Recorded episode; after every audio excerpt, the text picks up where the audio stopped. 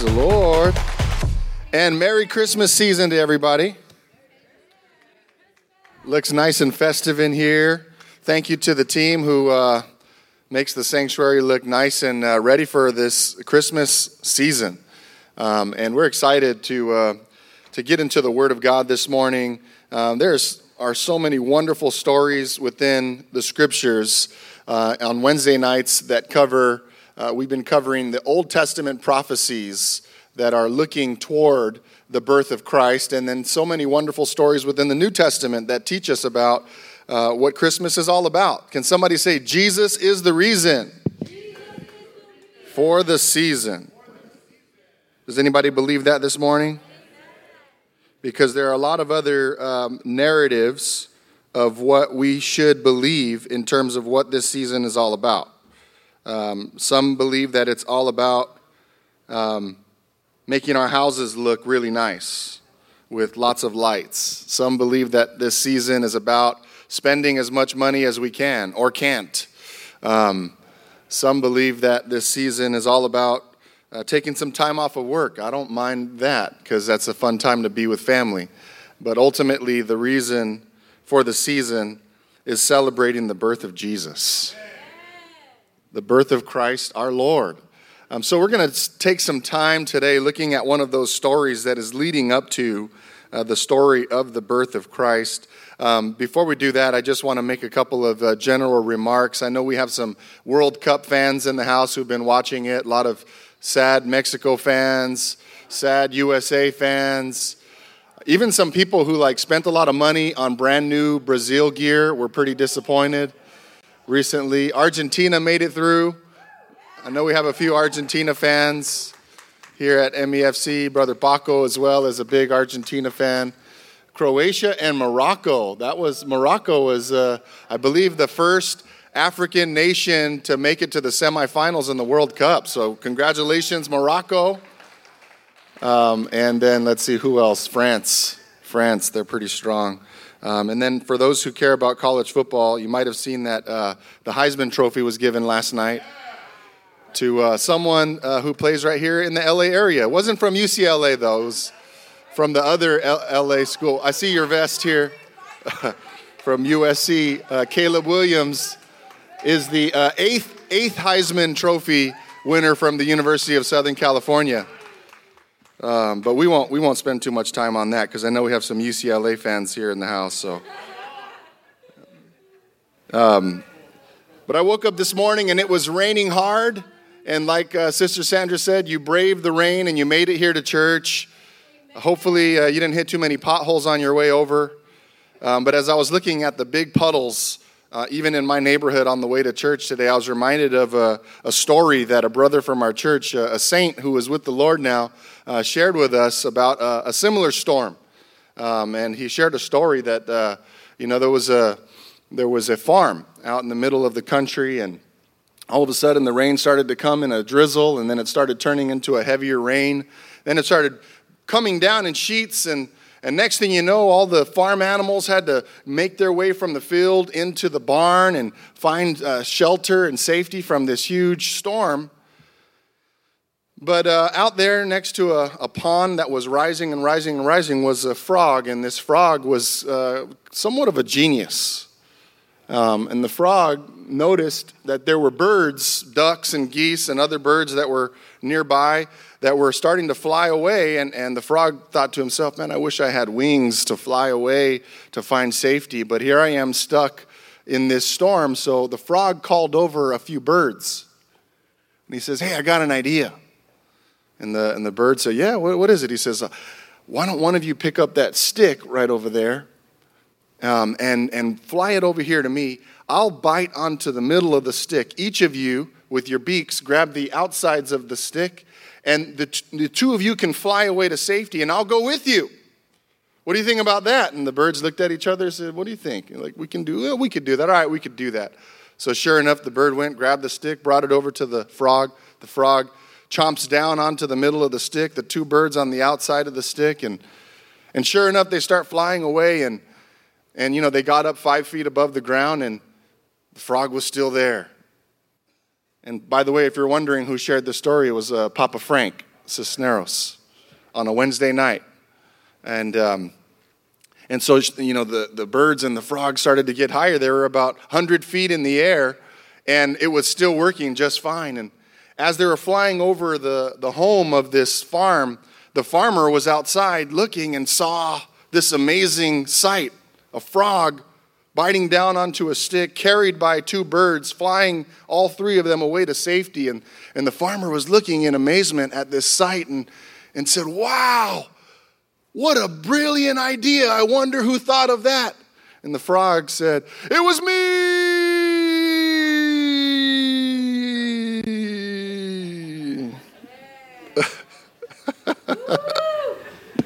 it doesn't rain very often here, so I can't tell that joke very much, but. It rained hard today, so I'm telling it. But of course, Papa Frank then said, Pride comes before a fall. Right. Okay, I got another story for you about the rain. Can I give one more? All right. Um, so, there was a storm similar to the one we're experiencing, except for it was about 10 times worse. And uh, it was out, you know, in, in town, and um, the people were afraid, and so they started calling their pastor. You know, left and right. They started, Pastor, what are we going to do? Can we gather together at church and start praying against this storm? That God would allow this storm to subside because this is going to be dangerous for a lot of people. So they gathered together and they began to pray in the church while it was raining really hard. Um, and, um, you know, it kept coming and coming. And even as they were praying, water started to seep into the church doors. And the pastor was praying, God, we believe you could do a miracle, and we believe you can stop this storm and turn back the rain, right? And was, they were praying hard, and slowly but surely, as they were praying, you know, members of the congregation started to kind of slip out from the prayer. You ever had to leave a prayer early? Doesn't it feel a little awkward? So the people, they started slipping out from the prayer and, and getting into their cars and driving home, and and sure, finally, after a while, the water kept coming up to about ankle level within the church, but the pastor was still praying. And, and fi- finally, everybody kind of left him alone, and he was the only one praying there, with his hands lifted up, right? Believing that the storm was going to be stopped. And, um, you know, he heard a honk from outside, and, and he came outside. What is it? And he said, Pastor, Pastor, we got to get out of here and they had a pickup truck and they said we got a little bit of room here. Come on in. With big old giant wheels lifted. Hop in the truck and we'll, we'll get out of here. And the pastor said no no no. I trust in god because we, we believe that he's going to stop this storm. And so they said all right pastor but but it's probably not going to be very much more time so you should probably join us. And he says no no no. You guys go ahead because i believe that god's going to stop this storm. So the truck drives off right? And uh, after the truck drives the water kept rising. The water level rose all the way above his knees, and he's still praying right there by himself, trusting. And then next thing you know, he hears outside, Pastor, come outside. We have a ladder ready for you to take you to safety. And he comes outside. He says, No, no, no, go ahead. It's all right. I, I believe God's got me, and the storm is going to pass. And so the, the helicopter says, are you sure, Pastor? And he says, Yeah, yeah, yeah, I'm sure, I'm sure. So the helicopter uh, leaves. Finally, the water got all the way up to almost shoulder level, and the pastor was still there praying. And he hears outside, and he looks out there, and there's a speedboat. One of the members of the church had a speedboat, and they said, Pastor, come on, we got to get out of here. Somebody told us you were still here. And he says, No, no, no, you guys go on ahead. Because trust me, the rain is about to subside. And, and so they say, Are you sure? And he says, Yes. He said, Go ahead. And then, sure enough, after a while, the water kept rising and rising, and, and the pastor passed away, unfortunately. And he went to heaven, and he was mad. And he looked at God and he said, Lord, I trusted you. I cried out. I asked you to save us. I asked you to turn. Why did you not answer me? He said, I did answer you. I sent you three signs. First, I sent you the pickup truck. Then I sent you the helicopter. Then I sent you the speedboat, and you ignored all three.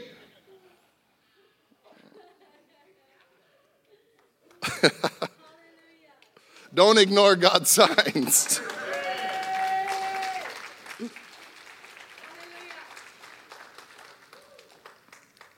All right, so hopefully the water doesn't start seeping into the sanctuary while we're, here this morning.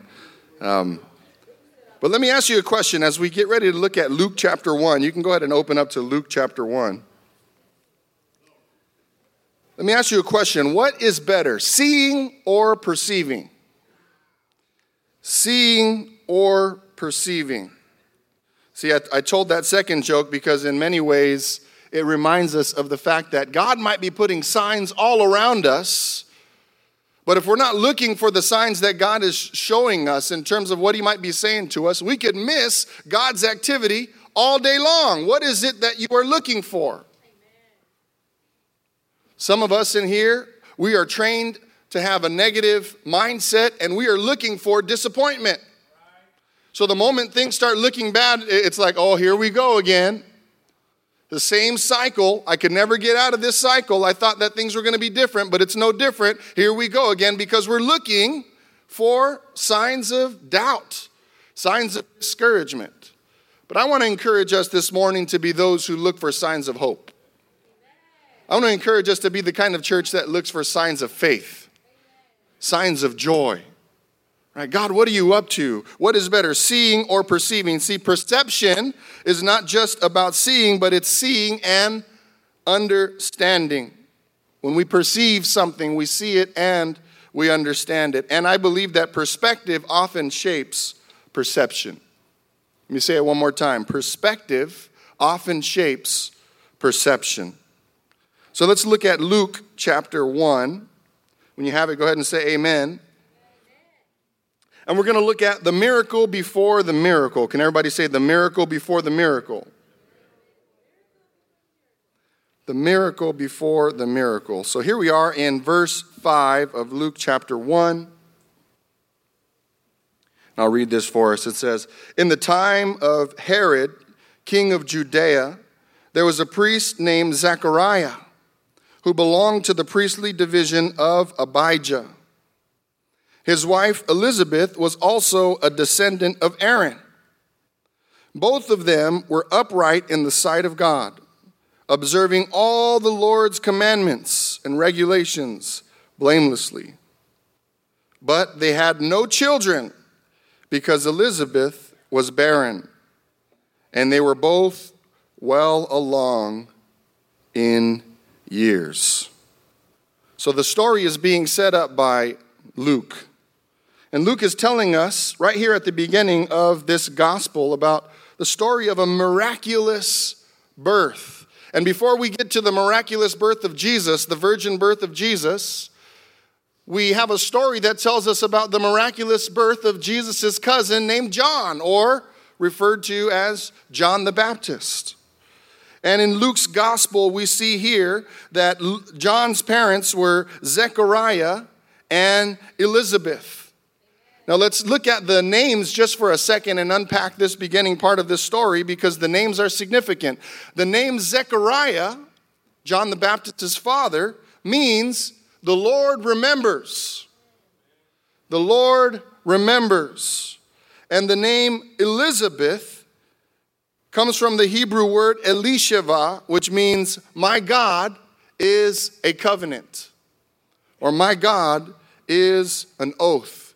So, as we look at this story, and even not just the story of John's birth and, and of Elizabeth's uh, pregnancy that we will be, soon read about, but we need to understand here that as we even understand these words and these names, that this is a story that's reminding us that God remembers his people and that when God makes a covenant, he is going to keep his covenant. And that's the precursor for the rest of the story. So the sign is even involved in Zechariah's name. My God remembers. See, God remembers you. God remembers the prayer of your mom and your father. God remembers the prayer of your grandmother and your grandfather who prayed for you for their generations to come. God remembers what you've gone through. God remembers all that you've been through in your own life. Whatever it is that you're carrying right now, know that you have not been forgotten, but that you are remembered just like God's people were remembered in this story. So we look here and we see that the story is starting out, and it says that there's a man named Zechariah and a woman named Elizabeth, and it says that they were righteous. It says, but they were childless. So here we go. Er, right here in verse 7 is we are setting up the conditions for a miracle. Why do I say that? Because the conditions for a miracle is that you first need to have a challenge. There's no miracle story in the Bible that doesn't start with a condition, a trial, or a situation that seems outside of human control. Every miracle story that we read starts with a problem. Somebody say, Amen. So if you got a problem today, guess what? You're in good hands. If you got a trial today, guess what? You are uh, right in the middle of the potential for God to do a miracle. If everything's going well for you, guess what? Well, you're probably not included in this because you might not need a miracle, but if you need a miracle, somebody raise your hand. If you need a miracle in your life, if you need a miracle in your family, if you need a miracle right now, you're saying, Lord, you know what I'm going through, and I've tried everything that I can, and I've talked to everybody that I can, and I've tried to do every single thing, and even in this moment, I found that I'm falling short. Guess what? You are in good company because that is the exact makings of a miracle.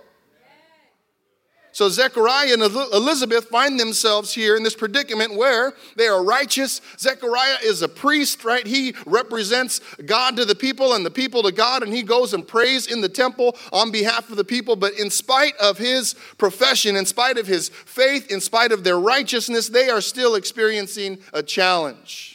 And this challenge is they wanted to have children and they could not. And on top of that, they were old. In fact, the Bible, what does the Bible say at the very end of verse 7 there? It says that they were what?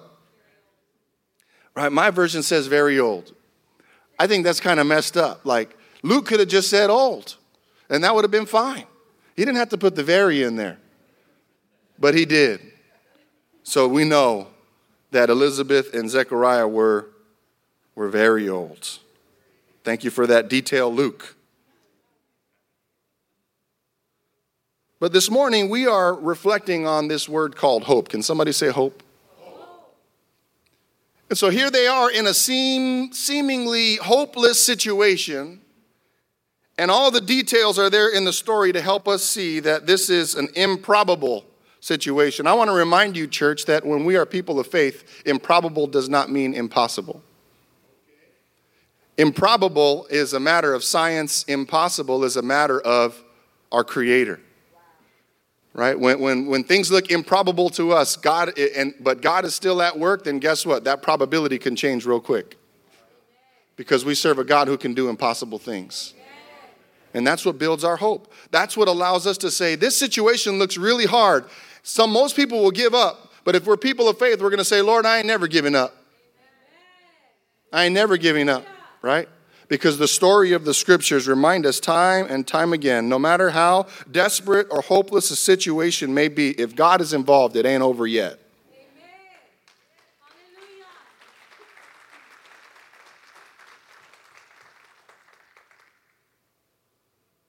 So, this story might sound somewhat familiar.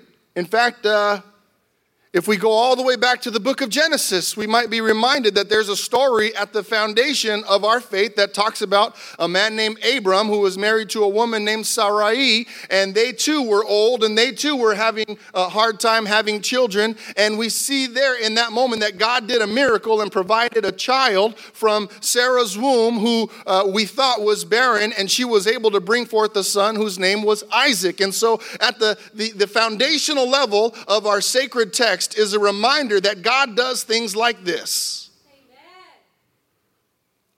which needs to be a reminder to us that when we're in the middle of a situation, we have to step back from that situation. We have to not be consumed by that situation. We have to not allow discouragement or fear or doubt or worry to guide our thoughts and our belief and our prayer and our stance. But instead, we need to step out from our situation and ask the question God, have you done anything like this before? And the answer is yes. Therefore, if you've done it before, then you can do it again. So if I'm Zechariah or if I'm Elizabeth, I might start thinking to myself, all right, we find ourselves in the middle of a situation that sounds somewhat familiar. And once we do that, we're able to allow our, our, our, our, heart to be guided by faith instead of being guided by fear or doubt or worry or concern. Right? I'm reminded of the importance to share our stories of faith. And the, and the beautiful thing is that because we have a story like Abraham and Sarah, now, in theory, Zechariah and Elizabeth have a precedent. They have uh, something that they could refer to to say, I've seen God do something like this before, only because that story was told and shared. What happens when God does miracles in our lives and we keep them to ourselves? Guess what? We are taken away from the faith reserves that other people can bank on. When, when God does something miraculous, when God does something beautiful in our lives and we fail to share the goodness of what God has done, we have just withheld an opportunity for somebody in the future to look back and say, God did it for them, so he could do it for me. If we flip it around, when we do share our stories of faith and say, God did this in my life, then when somebody else down the road is facing a similar challenge and a similar trial and a similar circumstance, instead of being in despair, they could look to your story and say, if God got them through it, then God can get me through it as well.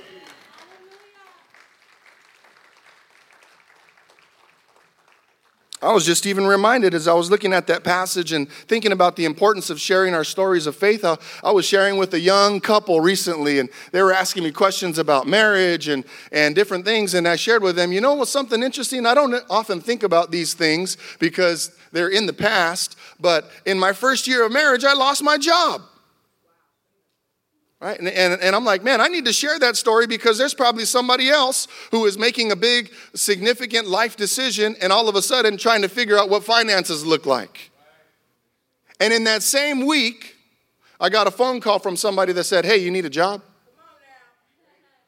Somebody I didn't really know that well, but reached out and said, hey, I heard that you might uh, be interested in, in looking for an opportunity like this. God provided in the matter of a week.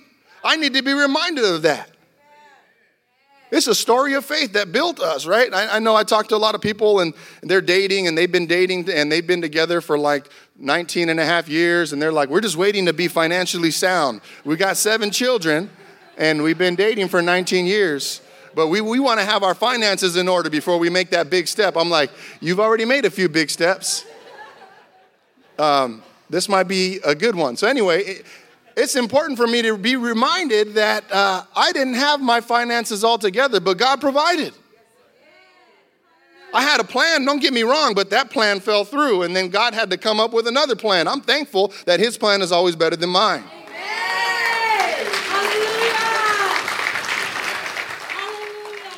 In that same year of our first year of marriage, 15 years ago, we were driving from uh, dinner with, uh, for a friend's birthday, and on the road, uh, we were cut off by a car and went into a 360 degree rotation going 64 miles per hour. I was within the speed limit. Just wanted to make sure that was on record. And we did an entire 360 on the freeway. And I'm, I kid you not, I felt the hand of God grab our car, put us right back in the same lane that we started in, and continue going 64 miles per hour in the same direction that we were going in the first place. Dre and I looked at each other. Nobody else had to witness it except for my wife and I to look at each other and say, God is with us. Amen. The Lord preserved us.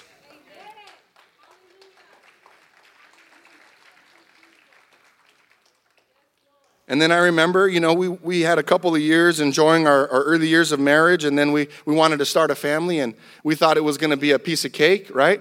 And uh, next thing you know, three years after trying, we still had not successfully had a child. And we didn't even know that was a thing.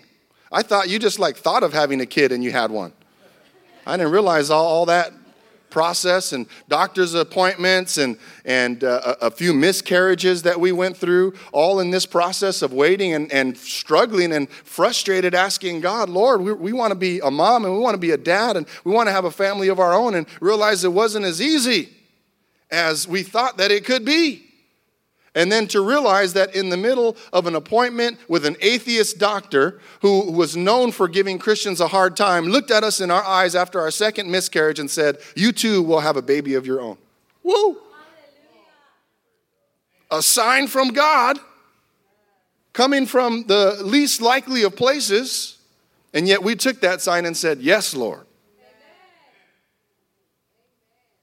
So, what are your faith stories? Like, what are the things that you have experienced God do tremendous things in your life? When's the last time you've had the opportunity to share them? Because guess what? Somebody else right now is going through that trial and challenge that comes before the miracle that needs to hear how God worked in your life so that they could learn how to put their faith and trust in God and not in anything else.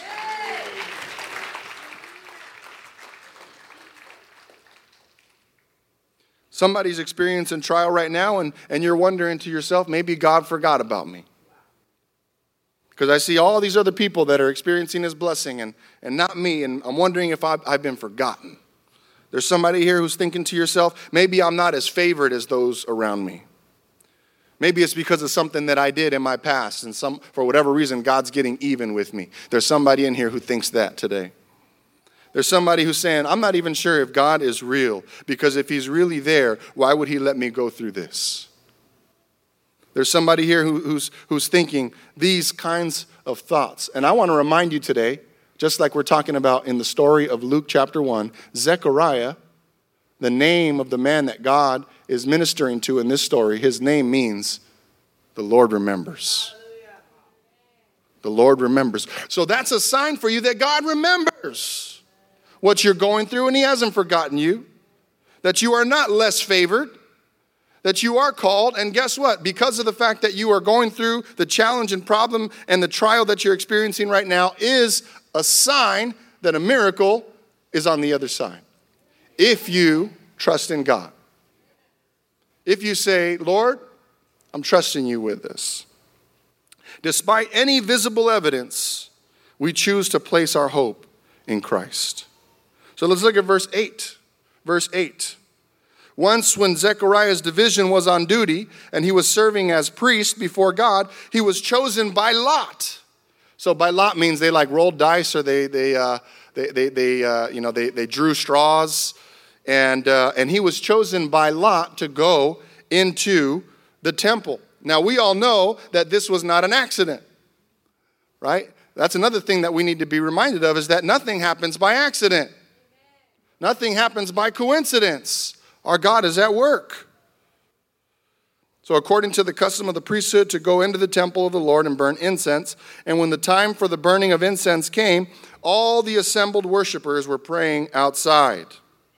All the assembled worshippers were praying outside. So let's look at verse 11. Then an angel of the Lord appeared to him, standing at the right side of the altar of incense. Now let's pause for a second right there on that verse. Right? Remember, it said that everybody else was praying outside and the priest only went inside. So, who else was in the temple with Zechariah at this time? How many people were in there? Just one, right? Just one.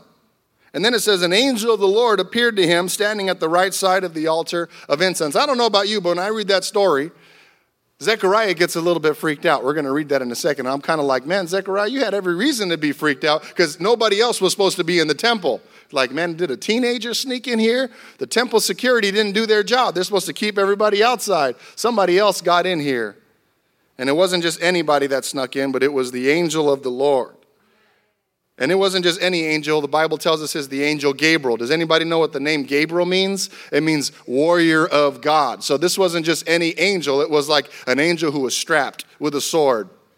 I don't know about you, but if you walk into a place where you were expecting to be the only person, and when you walk in there, there's somebody standing there with a sword, you have every reason to be freaked out, church.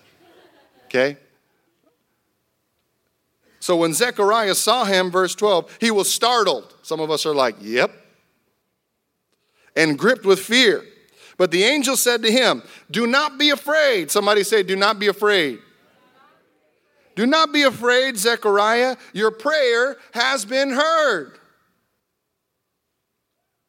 Your wife Elizabeth will bear you a son, and you are to call him John.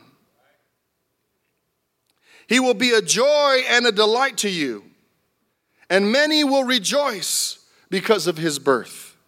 For he will be great in the sight of the Lord.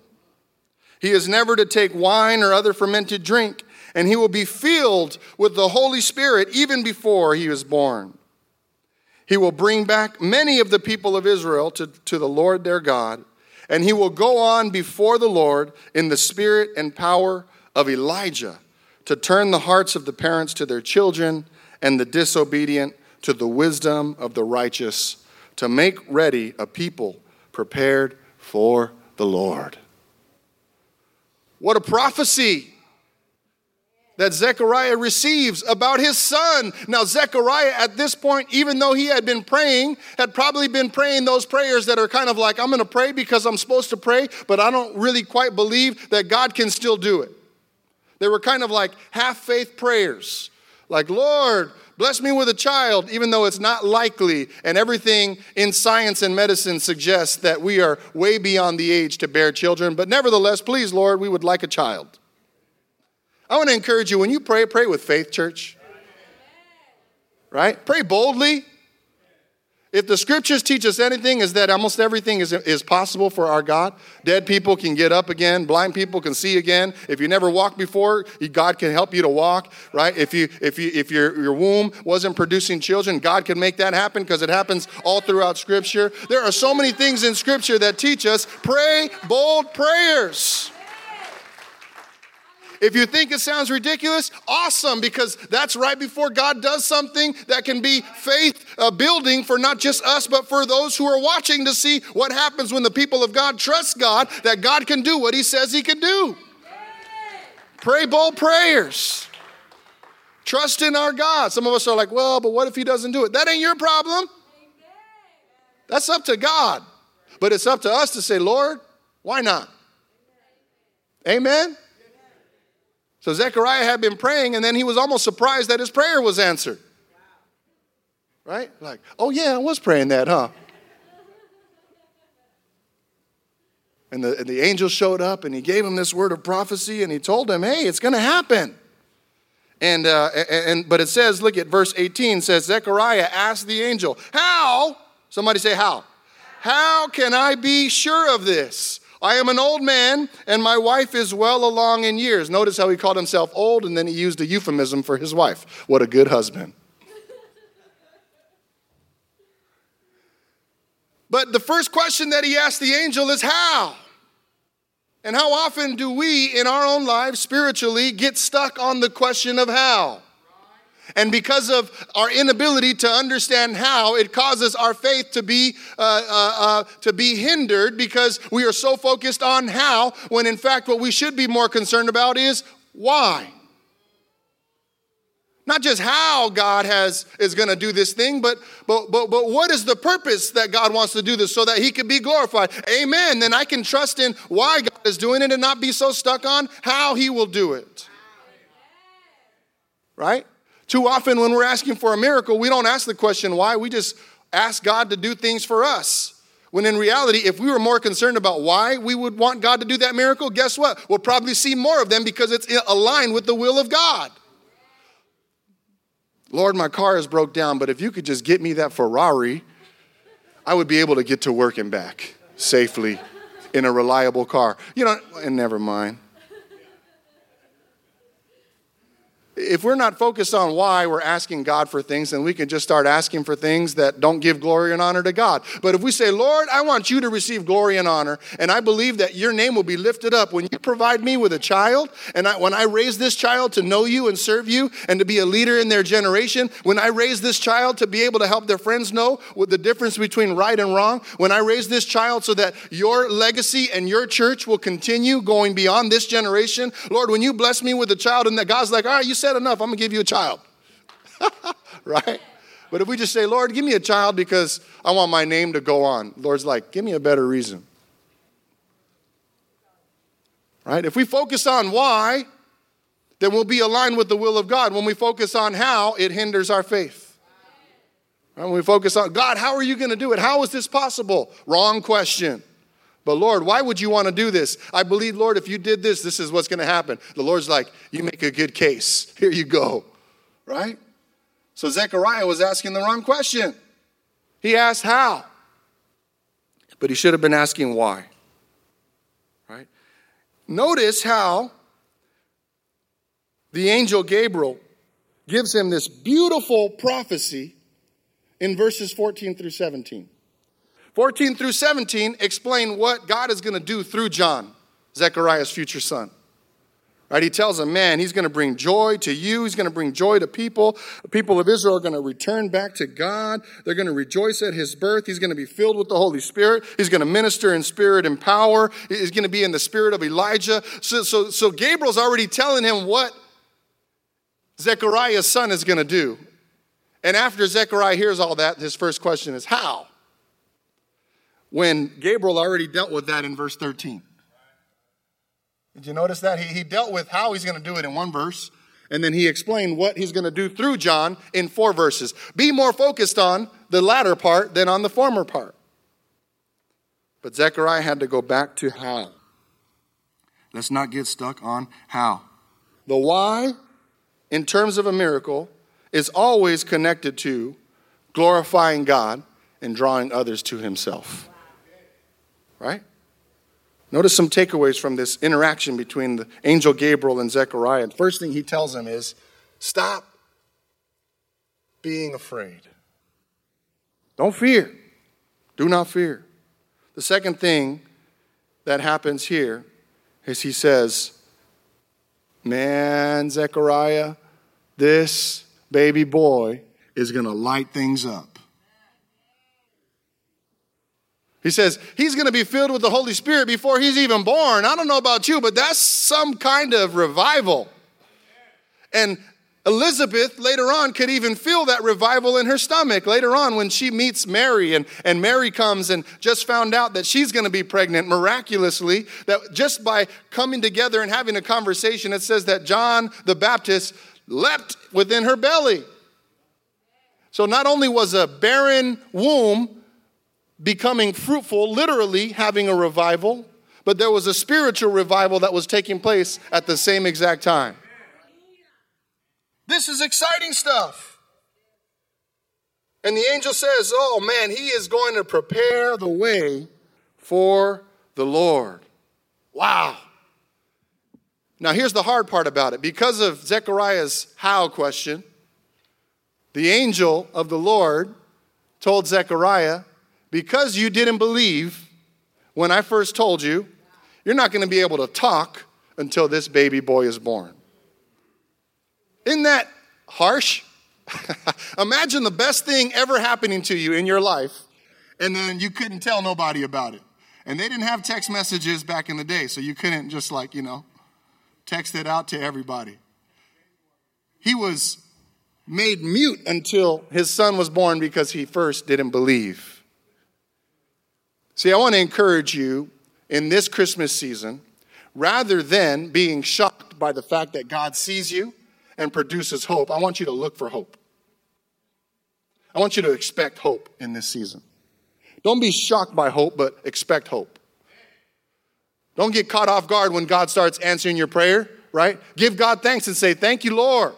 That's what I asked for. That's what you've done. You deserve all the glory, the honor, and the praise. You are a good God. I'm not going to ask you how you're going to do it. I'm just going to say, You got it. It's up to you. And I'm going to give you praise for it. Let's look for opportunities for hope this season instead of being shocked by the fact that God is good and He hears you and He remembers you and He's already at work and He's going to do it one way or the other. It doesn't even matter how He chooses to do it. That's up to Him and not us. Doesn't even matter when He chooses to do it. That's up to Him and not us. All we need to do is say, Lord, I see you. You're at work. I give you praise. You are good. You are worthy. I'm going to lift you up right now because you are a God who has given me hope time and time and time and time and time and time again.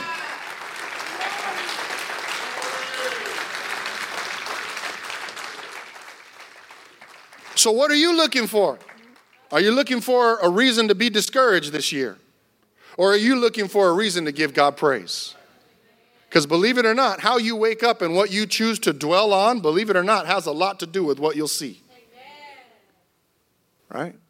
Think if Zechariah was like, man, God's going to do something big today. And then all of a sudden he comes into the temple, he wouldn't have been as shocked and started asking how and all that. He'd have been like, yep, I knew you were going to do it, God. I knew you were going to do it because you said you would. You gave me a name that says you remember me. So I'm not going to be shocked when it is that when it's true and when it's demonstrated that you have remembered. Why? Because you do remember. That's who you are. We can give God praise. Amen.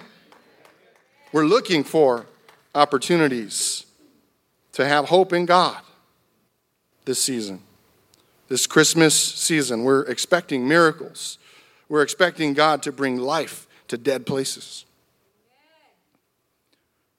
We're expecting God to bring things near that were once far off.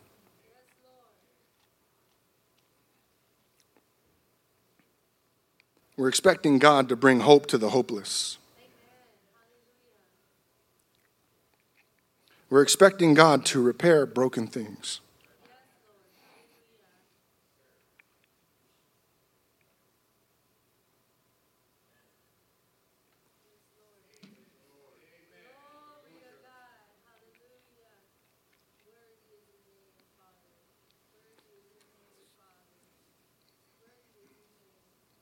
Verse 19 says, The angel said to him,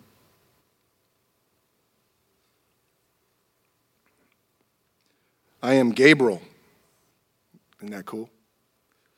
Remember, that's, it's not just a cool name like Gabriel, Gabe, right? I am Gabriel. I am Gibor El. I am the warrior of God. I stand in the presence of God. And I have been sent to speak to you and tell you this good news. Says, And now you will be silent and not able to speak until the day that this happens, because you did not believe my words, which will come true at their appointed time.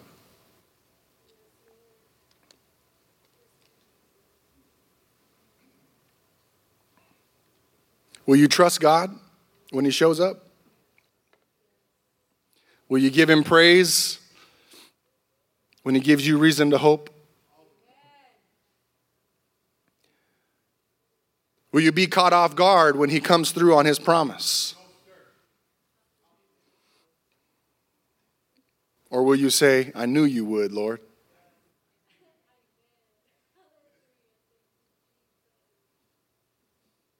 I knew you were doing something. I couldn't, I couldn't tell for a little while, but for somehow in my spirit, I knew that you were, you were working. I knew you were, you were figuring things out.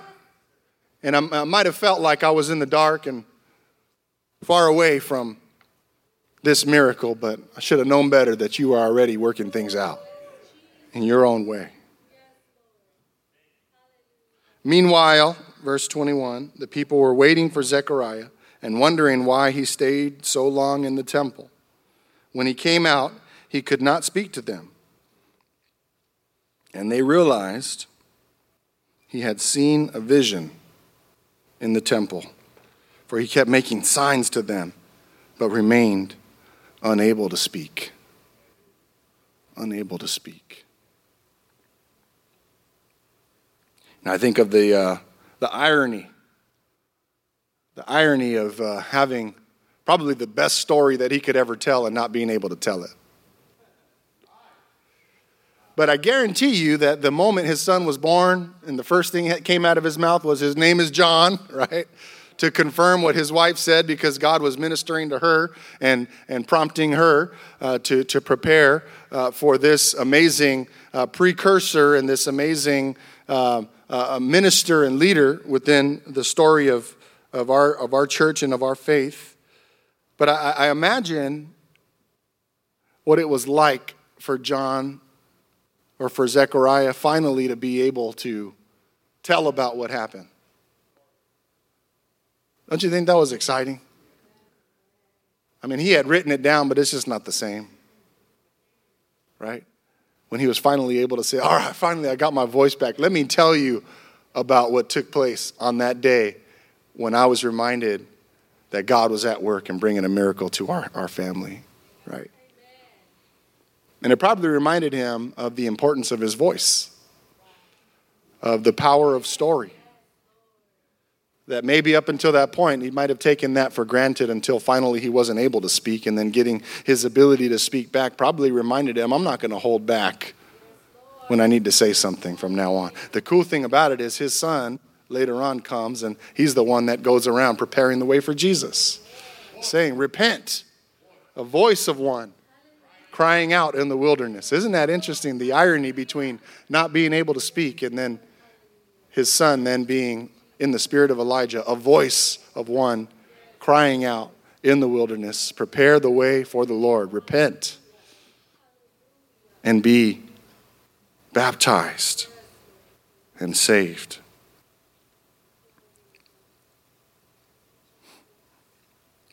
When his time of service was completed, verse 23, after this, his he returned home. After this, his wife Elizabeth became pregnant and for five months remained in seclusion. The Lord has done this for me, she said. In these days, he has shown his favor and taken away my disgrace among the people. Praise the Lord. I know we're getting ready for Christmas, but we need to be reminded that uh, before the next verse, verse 26, in the story of how Mary found out about Jesus, that there was already some stories that were taking place, getting things ready. In other words, the hope of God was already at work all around Mary before she experienced it personally. The signs that God was at work were all around her even before the angel showed up to her and gave her her news and message of what was going to take place. So, even if you're in a season of waiting right now and you're trying to figure out, God, how are you going to work? How are, what are you going to do? And how are you going to come through? And how am I going to receive a miracle? I want you to be reminded that God is already at work around you and the signs of what he's up to are available for us to see if we're willing to perceive what God is doing. Amen? I want to encourage us to be those who perceive God's work in this season, not those who doubt God being at work, not those who are worried or in fear about whether or not God will work, but those who are able to say, Lord God, my eyes, my spiritual eyes are wide open to see what you are up to. And I believe that you are at work. I believe that you're stirring things up, right?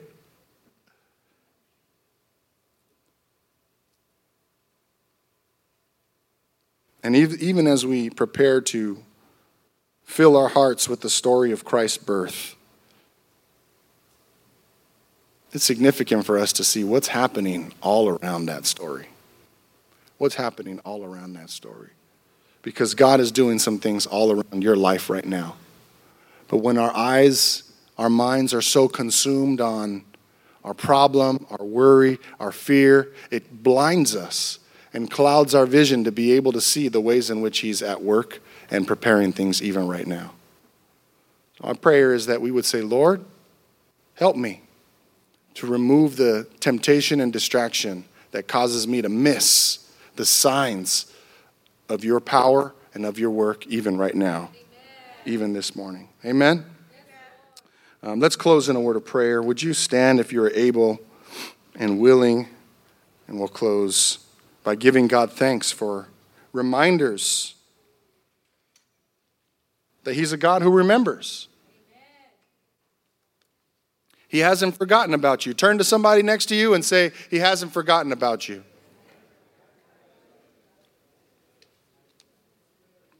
He's a God who remembers.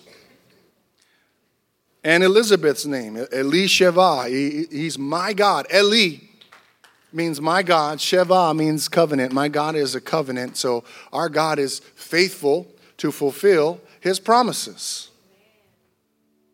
Amen? Amen. He's faithful to fulfill his promises.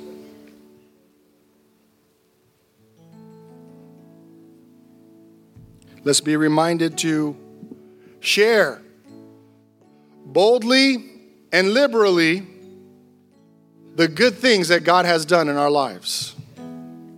Because somebody's going through what you've been through. Let me say it one more time. Somebody is going through what you've been through. And the difference between faith and despair might be your testimony. The difference between Hope and hopelessness might be the people of God sharing what God has done so that somebody else might stand upon your testimony and say, if He did it for them, He could do it for me. Amen.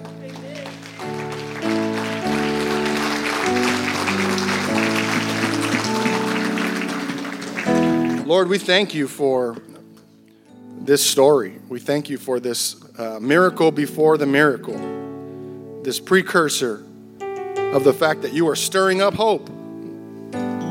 Um, how exciting that even in the heart of a mute man was a witness of your goodness, where you turned something that was improbable into a possibility. Lord, we thank you that you're reminding us this morning not to be concerned with how and to waste our time thinking of how, but instead to be um, more concerned with why is it that God might do this miracle to bring you honor and glory. So, because you're a God who remembers and because you keep your covenant, um, we stand upon this story as a story of faith that we'll lean into to look for signs of your hope all around us. Forgive us when we instead have looked for reasons to be disappointed, reasons to be discouraged, reasons to worry. Um, instead, we want to be those who are looking for reasons to trust, reasons to believe, reasons to hope. Um, fill us with that hope, we pray. In Jesus' name, amen. God bless you, church.